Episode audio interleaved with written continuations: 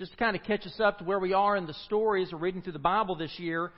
Because of Israel's continued unfaithfulness and breaking their covenant with God, the Lord has brought the judgment on them that the prophets had warned them about for so long. Nebuchadnezzar, king of Babylon, finally came. He took the people into exile. He destroyed the temple. He tore down the city walls. He devastated the countryside, and the legacy of generations of God's people lay in ruins. But exile in Babylon was not the end of the story.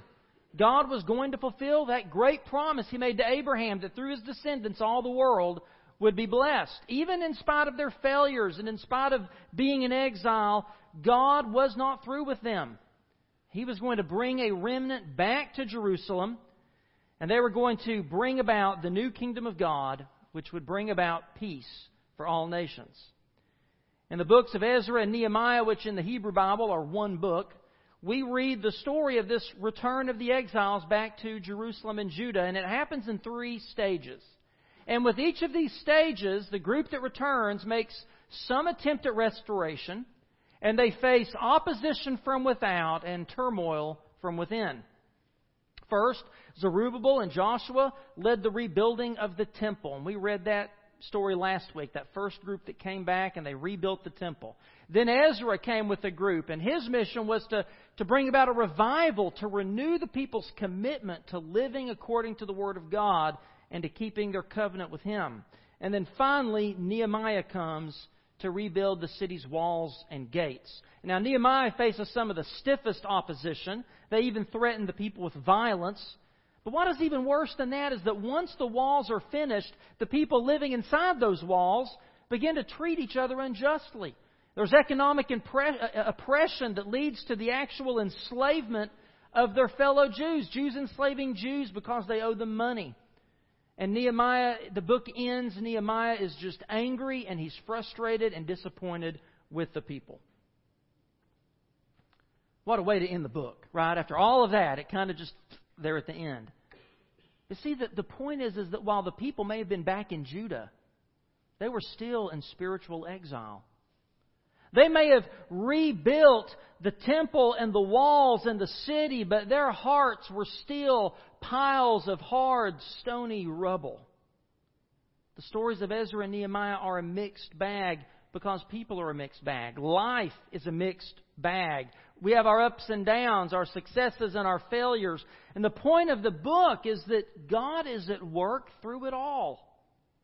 And if we partner with God instead of going it on our own, we can see our lives rebuilt from the rubble. Look with me at chapter 4, verses 1 and 2. Here we read about some of those who were in opposition to the work. When Sanballat heard that we were rebuilding the wall, he became angry and was greatly incensed. He ridiculed the Jews, and in the presence of his associates in the army of Samaria, he said, What are these feeble Jews doing? Will they restore the wall? Will they offer sacrifices? Will they finish in a day? Can they bring the stones back to life from those heaps of rubble burned as they are? It's a good question. And whatever might leave us feeling like our lives are in ruins this morning, it could be physical problems, financial difficulties, a struggling or failed marriage, it could be depression or anxiety, maybe sins and attitudes that we struggle to overcome. The rubble of our lives could be dashed hopes and dreams. It could be spiritual apathy. It could be our repeated failures to change a bad habit or to make a new one. Whatever it may be.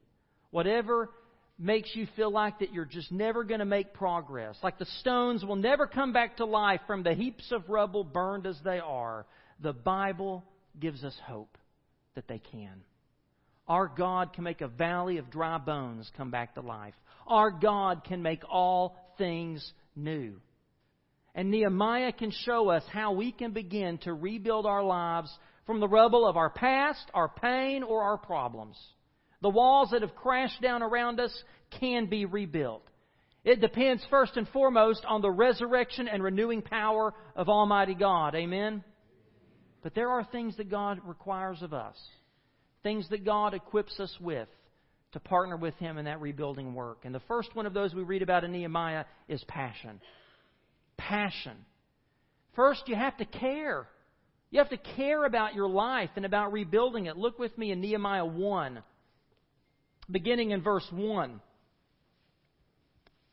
In the month of Kislev in the 20th year, while I was in the citadel of Susa, Hananiah, one of my brothers, came from Judah with some other men, and I questioned them about the Jewish remnant that survived the exile and also about Jerusalem. And they said to me, Those who survived the exile and are back in the province are in great trouble and disgrace. The wall of Jerusalem is broken down, and its gates have been burned with fire. When I heard these things, I sat down and wept. For some days I mourned and fasted and prayed before the God of heaven. Nehemiah was eager to hear how things were going in Jerusalem. It, had been quite some time since the first group went and the second group went. He knew the temple had been rebuilt. They were resettling the land. But the news he got was hard news to hear that because the walls were broken down and the gates were burned, the people were in great trouble and the city was in disgrace. And Nehemiah, upon hearing that news, just collapsed right there and wept. And for days he continued to weep and fast and pray. I think it's safe to say that Nehemiah cared, didn't he? He cared about the people of Jerusalem. He was passionate about the safety of the people and the glory of the city. You know, how we handle life's difficulties and tragedies largely depends on what we care about, what we're passionate about in life. Where do you derive your sense of purpose and identity? You know, some people's passion is their work or a hobby. For some people, their passion is their family or possessions or their physical appearance. And while those things are great, the problem with those being your main passion is what do you do when you lose your job? What do you do when something tragic happens to your family? What do you do when you're no longer physically able to work in the garden or, or go hiking or fishing or riding your bike? What happens when through illness or age or accident you lose those good looks of your youth? Well, you might react like Job did. May the day of my birth perish, and the night that said a boy is conceived, that day may it turn to darkness. May God above not care about it may no light shine on it. Now, Job's life was in ruins. He lost everything that he was passionate about. And his reaction throughout the book is a mixed bag. It's a roller coaster of emotions. Sometimes he's defiant in the face of tragedy, sometimes he's depressed. Sometimes he praises God in the face of disaster, other times he questions God's goodness and wisdom and justice. And here in this verse, Job, he has an I don't care attitude. And he wishes God didn't care either. He wishes he would just die. Or better than that, he wishes he had never been born. Now, contrast Job's reaction to losing everything with Paul's reaction to losing everything. In Philippians 3, verses 7 and 8, Paul says, But whatever were gains to me, I now consider loss for the sake of Christ. What is more, I consider everything a loss because of the surpassing worth of knowing Jesus Christ my Lord, for whose sake I lost all things. I consider them garbage that I may gain Christ. You see, Paul's passion was Jesus. And Paul could lose everything and he was okay. In fact, he rejoiced in what he lost because it enabled him to know and proclaim Christ more. The question we have to ask is what do I care about? Because Paul's passion was knowing Christ and making him known, he could endure persecution and imprisonment with a song in his heart. He was a great example of what James 1 2 through 4 says. Consider it pure joy, my brothers, whenever you face trials of many kinds, because you know that the testing of your faith produces perseverance. Let perseverance finish its work so that you may be mature and complete, not lacking anything. Nehemiah was passionate and cared about the things of God, especially God's people and God's temple in Jerusalem. That's why his heart broke. That's why he wept. But it didn't drive him to despair or anger. Rather, it drove him to prayer.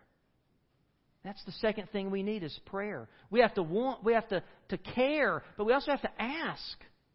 Look at verses 4 through 6. When I heard these things, I sat down and wept. For some days I mourned and fasted and prayed before the God of heaven. And then there's a lengthy prayer. I just want to read uh, two verses from it. In verse, uh, well, verse 5 and 6, he says, O Lord God of heaven, the great and awesome God who keeps his covenant of love with those who love him and obey his commands, let your ear be attentive and your eyes open to hear the prayer your servant is praying before you day and night for your servants, the people of Israel. I confess the sins we Israelites, including myself and my father's house, have committed against you. And then skip down to verse 10. O Lord, let your ear be attentive to the prayer of this your servant and to the prayer of your servants who delight in revering your name. Give your servant success today by granting him favor in the presence of this man, referring to the king. He was the cupbearer for the king. This is one of 12 prayers in the book of Nehemiah. The book is overflowing with compassionate, faith filled, corporate and personal prayers. They contain praise and confession and petition and thanksgiving. Some of them are prayers of anguish. Some of them are prayers of joy. Some of them are prayers of commitment. Some of them are prayers for protection and dependence on God. But prayer was important to the work that Nehemiah was going to Jerusalem to do. Prayer is important to us when we're rebuilding our lives from the rubble. Prayer gives us perspective. Prayer broadens our horizon. It focuses our vision. And it overcomes our worries. Nehemiah looked up before launching out. He prayed before proceeding. He didn't just go at it in his own wisdom or in his own strength, but he relied on the Lord's. As James chapter 1 goes on to say, If any of you lacks wisdom, you should ask God, who gives generously to all without finding fault, and it will be given to you. But when you ask, you must believe and not doubt, because the one who doubts is like a wave of the sea blown and tossed by the wind. That's how we can consider our trials pure joy. That's how we can allow the difficulties of life to build us up in perseverance and maturity. It's with faith filled prayer. So when we go up against the opposition in our lives, whether those are from people and circumstances around us or doubt and temptation within us, we should pray for God's deliverance and power. That's what Nehemiah did in chapter 4 when their enemies ridiculed their efforts. Turn back to chapter 4 again. After the, the ridicule about, you know, can they build their walls? Can they bring the stones back to life from the heaps of rubble burned as they are? Tobiah chimes in, yeah, what they're building, if even a fox climbed up on it, it'd break down their walls of stone. So they're just, they're mocking and ridiculing the people, but look what the people do in response. Hear us, O our God, for we are despised. Turn their insults back on their own heads. Give them over as plunder in a land of captivity. Do not cover up their guilt or blot out their sins from your sight, for they have thrown insults in the face of the builders. Now that's quite a prayer. That's not really one we do in, in worship on a Sunday morning, is it? He's, he's not praying for his enemies to come around. He's not praying for their conversion, to join them in this good work. No, he's praying for God to drive them away. Because he knew that these enemies were really fighting against God, and so he leaves them in God's hands to deal with. There's a principle we can learn from that. When people talk against you, don't talk back, talk to God. Leave them in the Lord's hands. Verse 9 tells us that they prayed and they posted a guard. See, when their enemies start talking, Nehemiah just keeps on praying and the people keep on working. We have to have passion. We have to have prayer. And then we have to have a purpose. We have to care. We have to ask. But then we have to want. We have to really want what we're working for. Look at chapter 2, verses 1 through 5. In the month of Nisan, in the twentieth year of King Artaxerxes, when wine was brought for him, I took the wine, gave it to the king.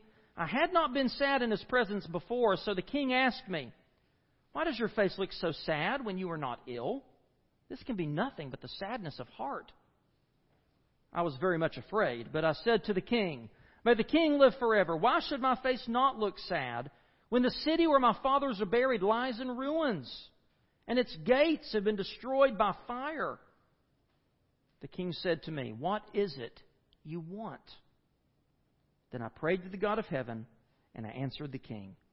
If it pleases the king, and if your servant has found favor in his sight, let him send me to the city in Judah where my fathers are buried, so that I can rebuild it.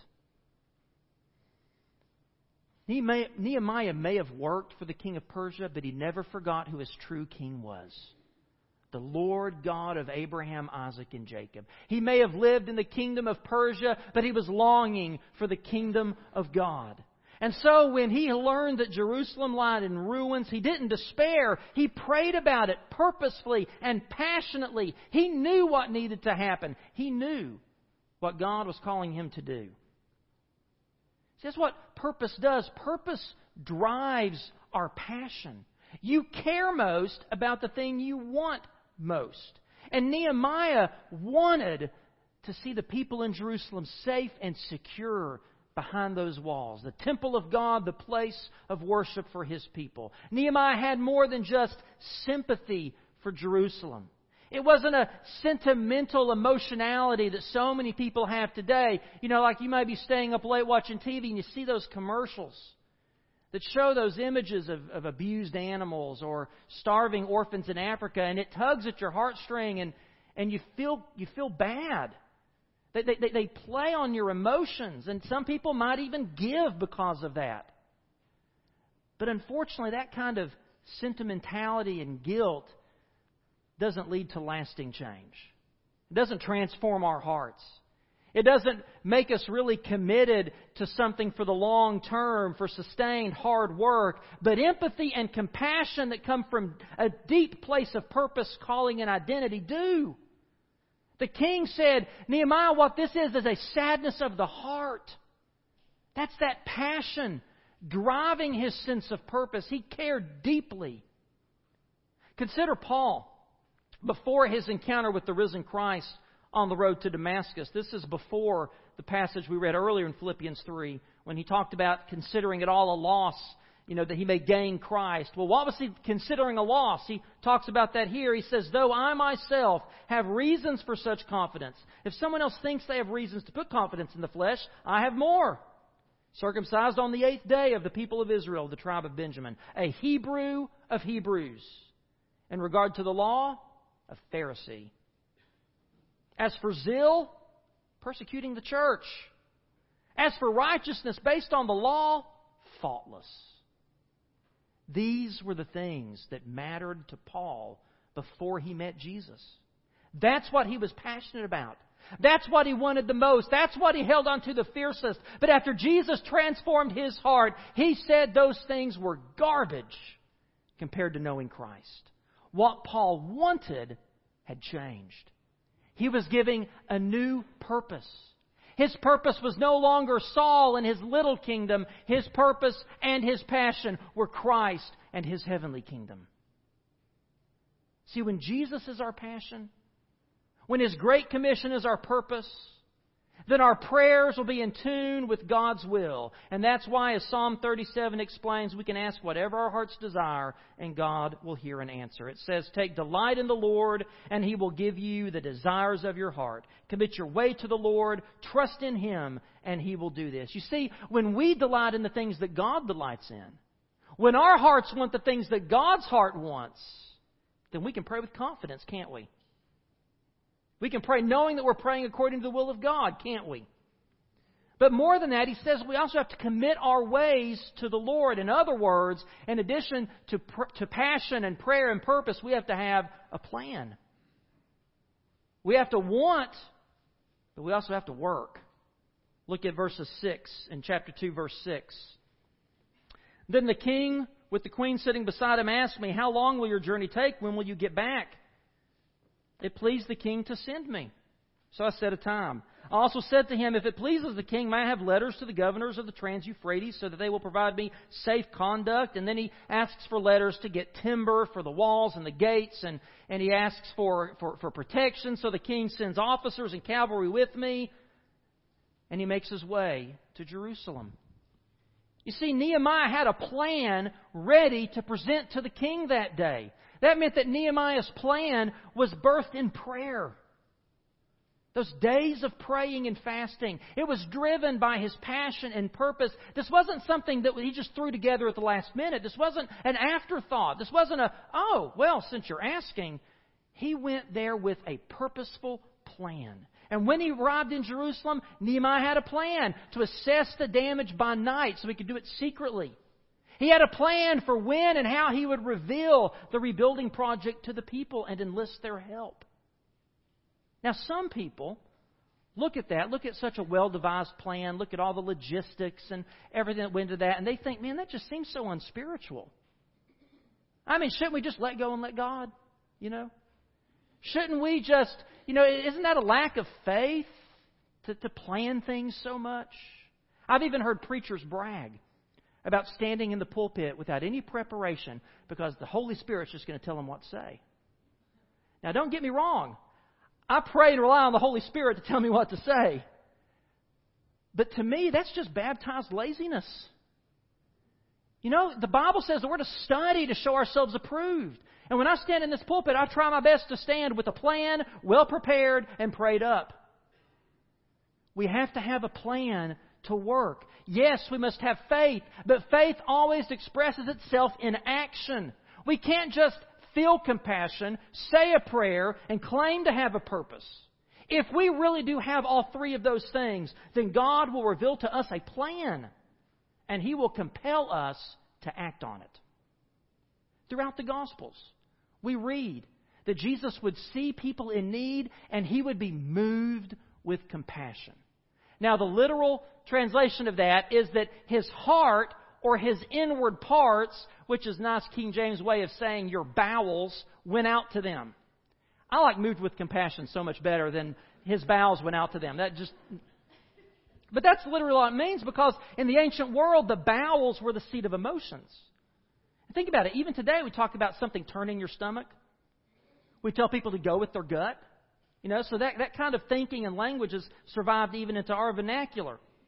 But the point is, is that when Jesus looked at the needs around him, he felt something deep within him. Their suffering turned his stomach, and he had to do something about it. Whenever God is said to have compassion in the Bible, it's always followed by divine action, and he expects the same from us. But when we see Jesus' compassion compelled action, don't mistake that for some kind of a knee jerk reaction. We may feel something deep in our gut, but we shouldn't ever just go with our gut and expect God to bless it because we meant well. We have to avoid the idea of, I see a need, I just have to do something no matter what it is. That's not, that's not good. Whenever people in the Bible did that, it always led to tragedy. We have to instead do what Proverbs tells us Trust in Lord with all your heart and lean not on your own understanding. In all your ways acknowledge Him, and He will make your path straight. Or as Proverbs 16:3 says, commit to the Lord whatever you do, and He will establish your plans. See, our plans must be directed by God and in accordance with His Word. And Proverbs also tells us that they should be informed by the wise counsel of fellow believers.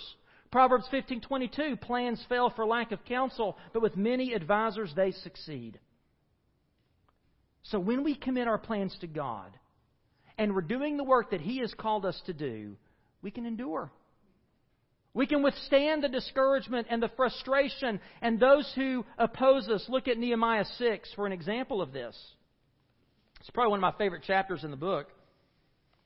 Beginning there in the last part of verse 2, it says, They were scheming to harm me. They kept trying to get Nehemiah to come down and meet with them, these opponents.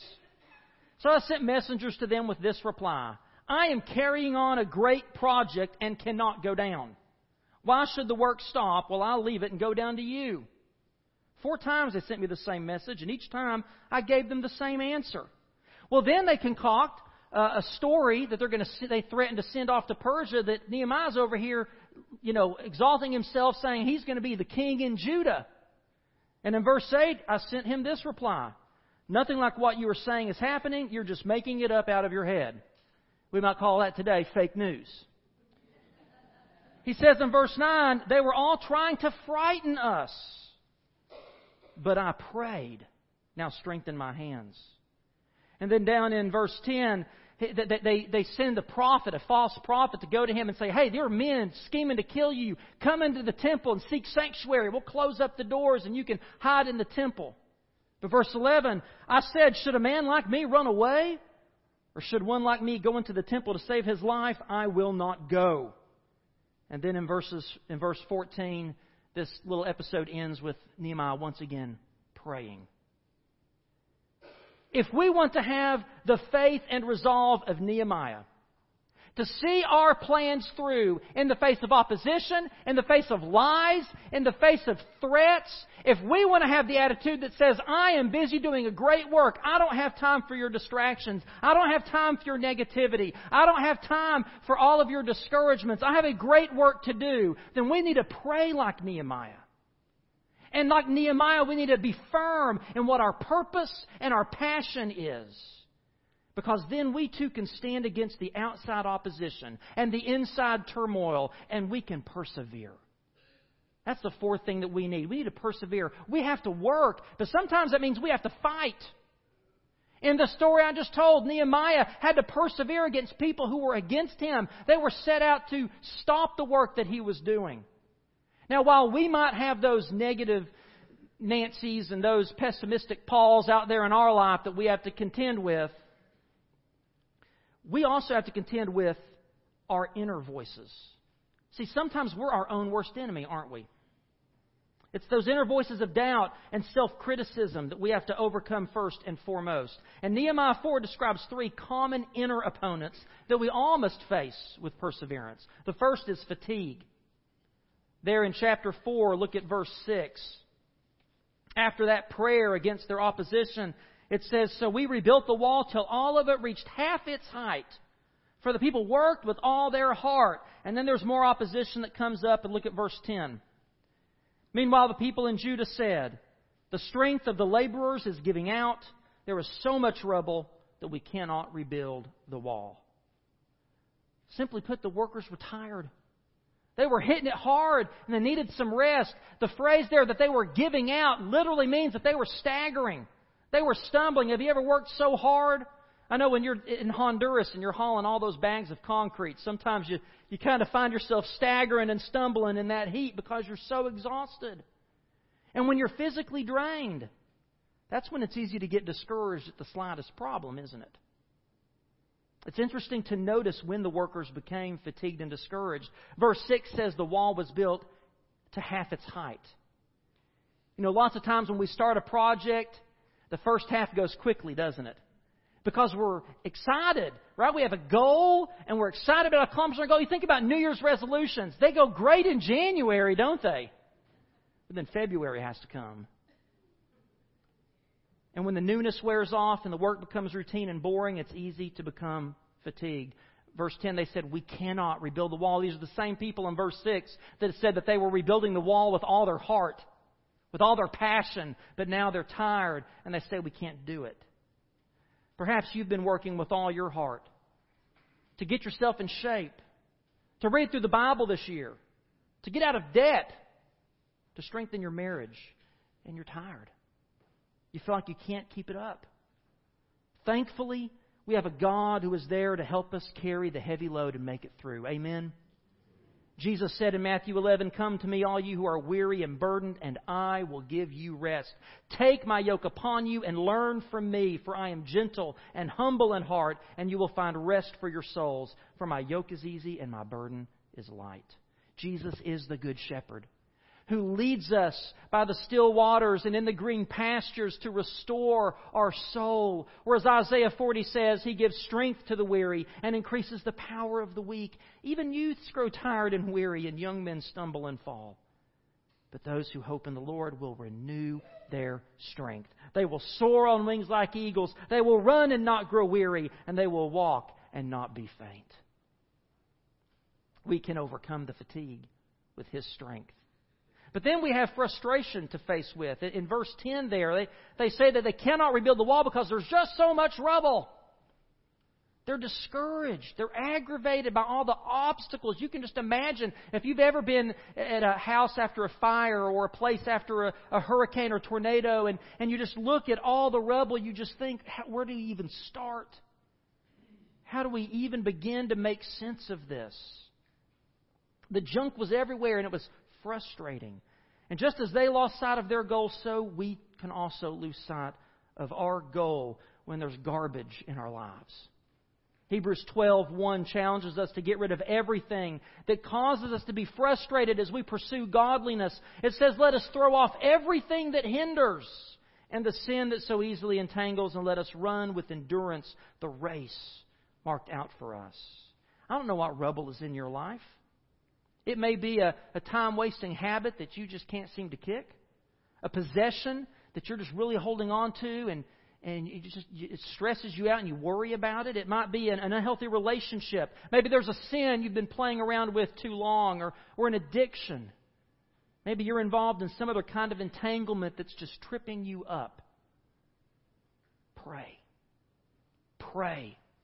And then pray some more and in prayer develop an action plan and work it with passion and purpose and perseverance to throw off that hindrance, trusting that the God who raised Jesus from the dead is able to raise your life up from the heaps of rubble. And the, and the third one is fear. Fatigue, frustration, and fear. Look at verse 11. Also, our enemy said, before they know it or see us, we will be right there among them, and we'll kill them and put an end to their work. And the Jews who lived near them came and told us ten times over, Wherever you turn, they will attack us. So the enemies of the Lord's work struck fear in the hearts of God's people, and they felt like giving up. Again, like I said, often our own worst enemy is ourselves, and and what I struggle with overcoming the most is not the fear that other people put in my heart, but the fear that's there already. Those inner voices of doubt and fear, the, the lies of Satan.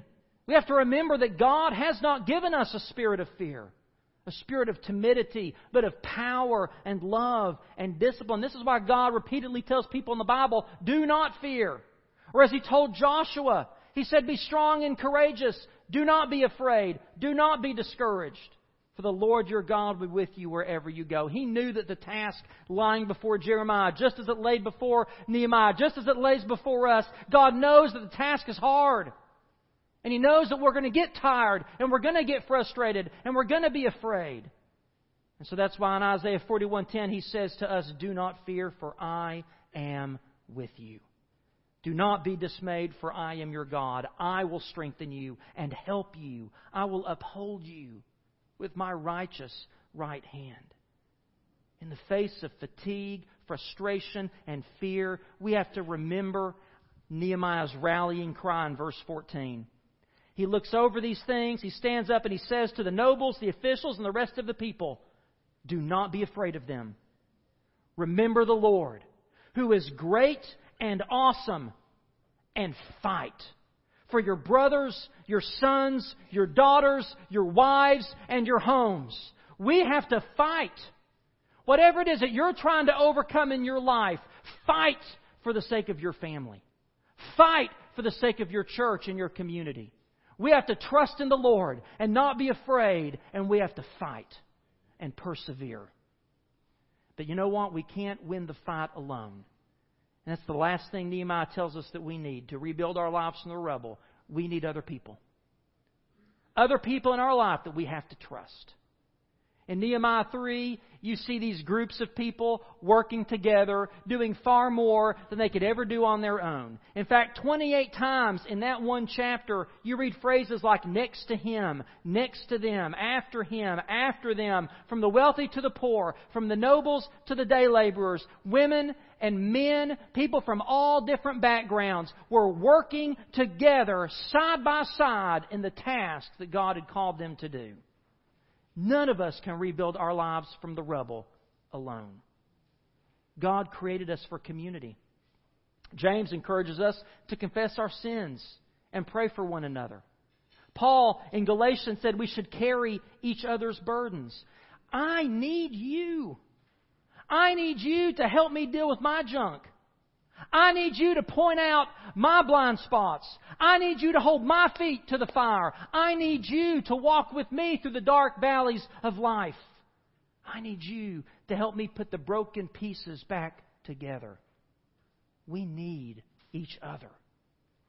We may not be building a physical wall or temple, But First Peter tells us as you come to Him, the living stone, rejected by men, but chosen by God and precious to Him, you also, like living stones, are being built into a spiritual house. To be a holy priesthood, offering spiritual sacrifices acceptable to God through Jesus Christ. We need each other to be built into the people and the church that God would have us to be. Whatever your junk, whatever your wounds this morning, no matter why you are burned out or how you feel like your life is in ruins, I want you to know there's hope. You can rebuild your life from the rubble. You can't do it alone, though.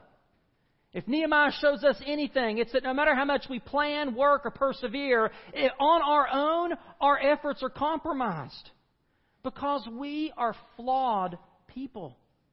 And our selfish hearts need to be transformed by the gift of God's grace. God loves you.